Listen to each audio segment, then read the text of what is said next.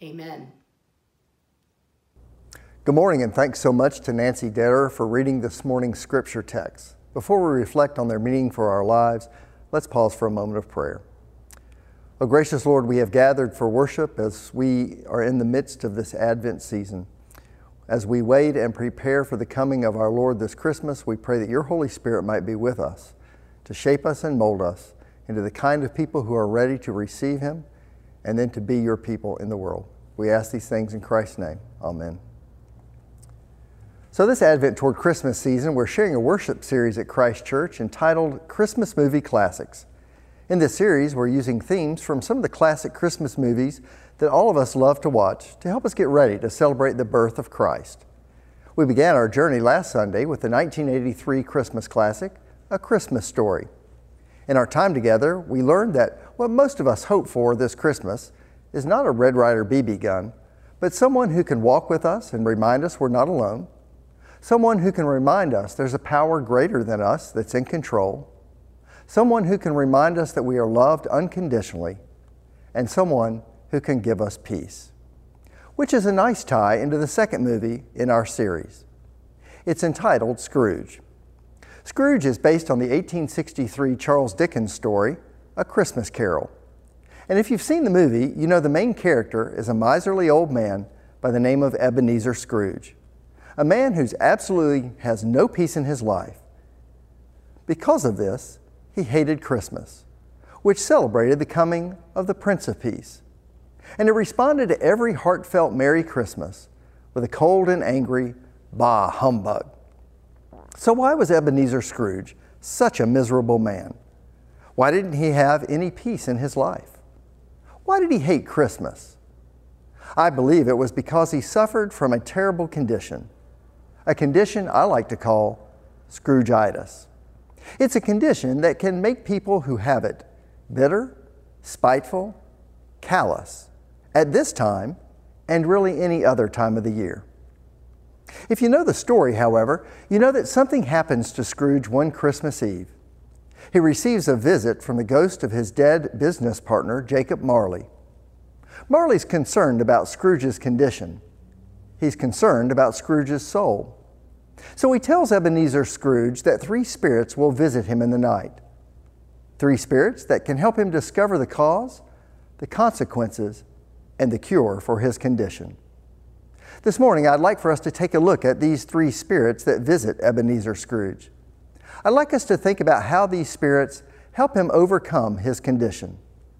And I'd like us to think about how they can help any of us who may have a touch of Scroogeitis overcome our condition as we approach Christmas this Advent season. So, the first spirit to visit Ebenezer Scrooge that night was the spirit of Christmas past. Now, the job of the spirit of Christmas past is to help Ebenezer Scrooge understand the cause of his Scroogeitis. To do this, she takes him on a journey through the formative years of his life. Now, the journey includes some good memories, some happy times, there were the wonderful years that Ebenezer spent as an apprentice to a man by the name of Mr. Fezziwig. And there was the relationship that he had with the love of his life, a young woman by the name of Belle. But there were also some painful memories. There's the heartbreaking moment when, as a 12 year old boy, Scrooge's father abandons him. And there's the horrible day when Scrooge learned about the untimely death of his sister, Fran whom he loved dearly.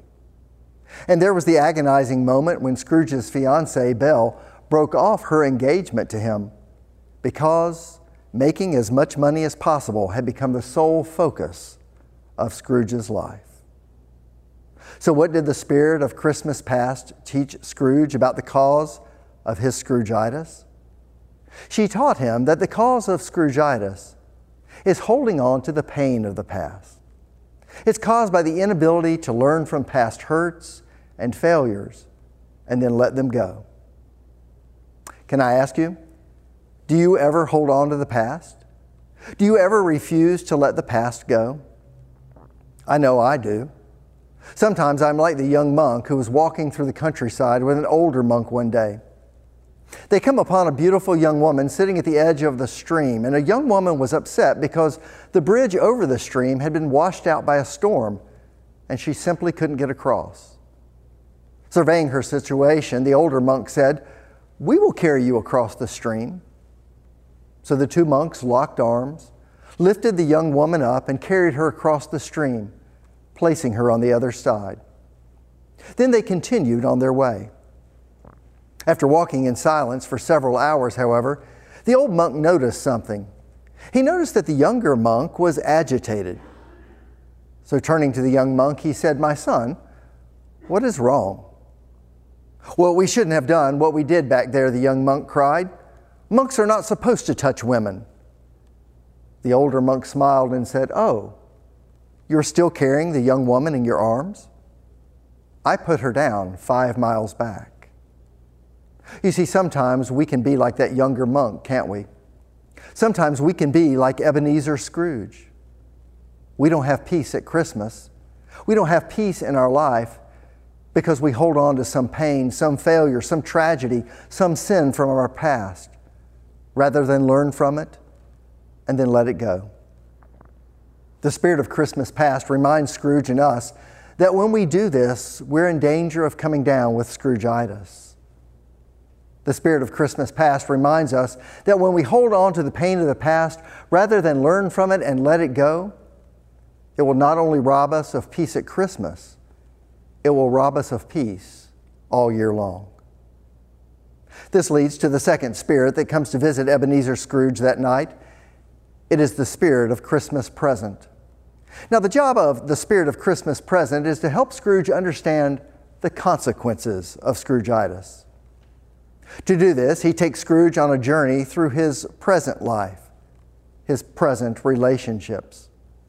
First, the Spirit shows Scrooge how he's rejected his nephew Fred, the only person who still loves Scrooge and desires a relationship with him.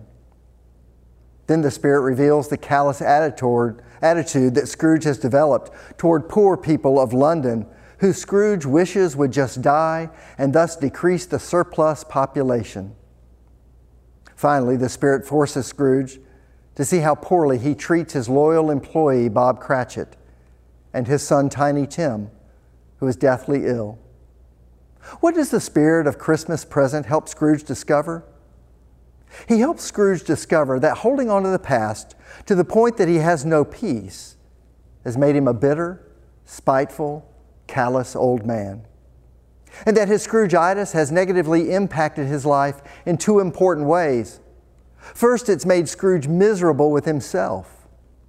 As author Maya Angelou once said, bitterness is like a cancer, it eats away at its host. As Harry Emerson Fosdick once said, bitterness can paralyze us and kill our creativity. And that's true, isn't it? For example, I read that when Leonardo da Vinci was working on his famous painting, The Lord's Supper, he got to the point that he finished except for the face of Jesus. He tried, but he just couldn't get it right. Then one day he remembered something. He remembered that he had a fight with a friend that was unresolved. He was still very bitter about this fight, and so he went to the man's home and pounded on the door. When the door opened, Leonardo begged for forgiveness. The two reconciled, and the next morning, when Da Vinci went back to the painting of the Lord's Supper, he was able to paint with great beauty the face of Christ when we, like Scrooge, have Scroogeitis because we're holding on to some pain from the past, it can make us miserable people. It can fill us with so much bitterness that we lose our ability to function in a healthy way, to live creative lives.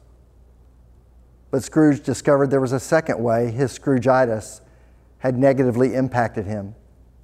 He discovered that his Scroogeitis made him visit his bitterness on other people. He visited his bitterness on his nephew Fred, on his employee Bob Cratchit, on the poor of London, and it had devastating effects on their lives. See, sometimes Scroogeitis can make us visit our bitterness, our anger on other people, our family, our friends, our coworkers, even people in need. And when this happens, well, it can have some devastating results. It happened on June 18, 1972. A passenger jet crashed at Heathrow Airport near London. When the black box was recovered, it revealed what had unfortunately happened to the plane. You see, evidently, the pilot of the plane was bitter about the way a recent airline strike had been settled. And when the plane took off, the pilot started complaining about it to his crew. The problem was he became so heated, so absorbed in expressing his anger and his bitterness to his crew that he carelessly overcorrected one of the controls. This threw the weight of the plane out of balance, and when the pilot tried to recorrect the plane, it was much too late, and it crashed just beyond the runway, killing 118 men, women, and children. See, like that pilot, Scrooge couldn't let go of some past pain. As a result, he was consumed with unresolved anger and bitterness. And when he visited that anger and bitterness on people around him, it had devastating results. The cause of Scroogitis is the failure to let go of some pain of the past. The consequence of Scroogitis can be anger, bitterness, unresolved, which not only impacts negatively our lives, but the lives of other people. This leads to the final point what is the cure for Scroogitis? It comes with the final spirit that visits Ebenezer Scrooge, the spirit of Christmas yet to come. And the job of that spirit was to show Ebenezer the cure for Scroogitis, to reveal to him what the future could be, would be for Scrooge and those around him. The Spirit showed Scrooge that Tiny Tim would die if Scrooge did not do something to help him. The Spirit showed Scrooge that he would die and people would be happy about it. When Ebenezer Scrooge realizes this, he cries out, Spirit, do these things have to be this way? Is there a way for me to change? Is there time? What Scrooge discovers on this journey with the spirit of Christmas yet to come is that the cure for Scroogitis is the willingness to change. If he be willing to change his attitude toward the past, willing to change his behavior in the present, the future could be different. It could be better. It could be filled with peace and hope and joy and love. This need to change reminds me of the Amish boy and his grandparents who went to a mall. It was their very first visit to a mall. And while the grandfather was parking the car, the grandmother and grandson walked inside where they saw a machine, a strange machine with two buttons and shiny doors. Now they tried to figure out what it was when a little old man walked up.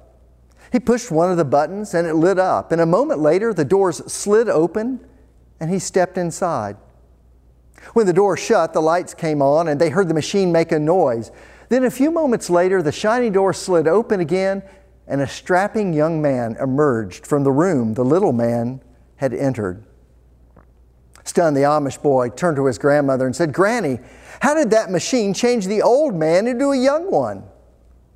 I don't know, his granny said, but go get your grandpa. It's a silly story, but it has a point. Scrooge had Scroogitis because he couldn't let go of the past, and it robbed him of the peace and made him a miserable, bitter, callous old man. But the spirit of Christmas yet to come taught him that he could change. He could let go of the pain of the past. He could change his present behavior. He could create a new future for himself and others. He could find peace and become a generous, joyful, loving person, the kind of person God created him to be. And the good news is this if we have Scroogitis, we can change as well. We don't need an elevator or the spirit of Christmas yet to come to do it. What we do need is a relationship with a person. And that person is the babe of Bethlehem, Jesus the Christ, who our faith says is the Prince of Peace. He is the one who has the power to help us change. As Paul says in 2 Corinthians, if anyone is in Christ, he or she is a new creation, and the old is gone and the new has come. As Paul says in Philippians, I can do all things through Christ who strengthens me. And as Paul says again, with Christ, I can forget what lies behind and press on toward the goal that God has for my life. Jesus Christ is the one who can help us change. He can help us learn to let go of the pain of our past. He can help us recognize the presence of bitterness and anger that's unresolved and negatively impacting our lives in the present. He can give us the strength we need to help us create a new future filled with inner peace and make us instruments of peace. So let me ask you are you suffering from Scroogitis this Advent season? Is there some pain from your past you can't let go of? Is there unresolved anger or bitterness that's having a negative impact on your life or the lives of people around you? The cure for Scroogitis is change.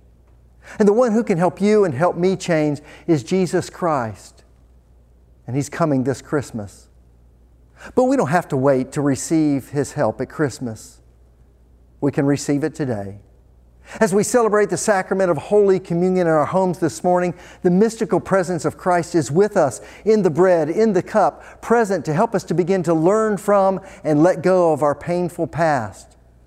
Present to help us begin the process of identifying and healing our unresolved anger and bitterness. Present to help us begin to experience change in ourselves and the possibility of a different future for our lives present to cure our Scroogitis this Advent toward Christmas season so that we might experience hope and joy and love and most of all, peace. Thanks be to God for a gift like that. Amen.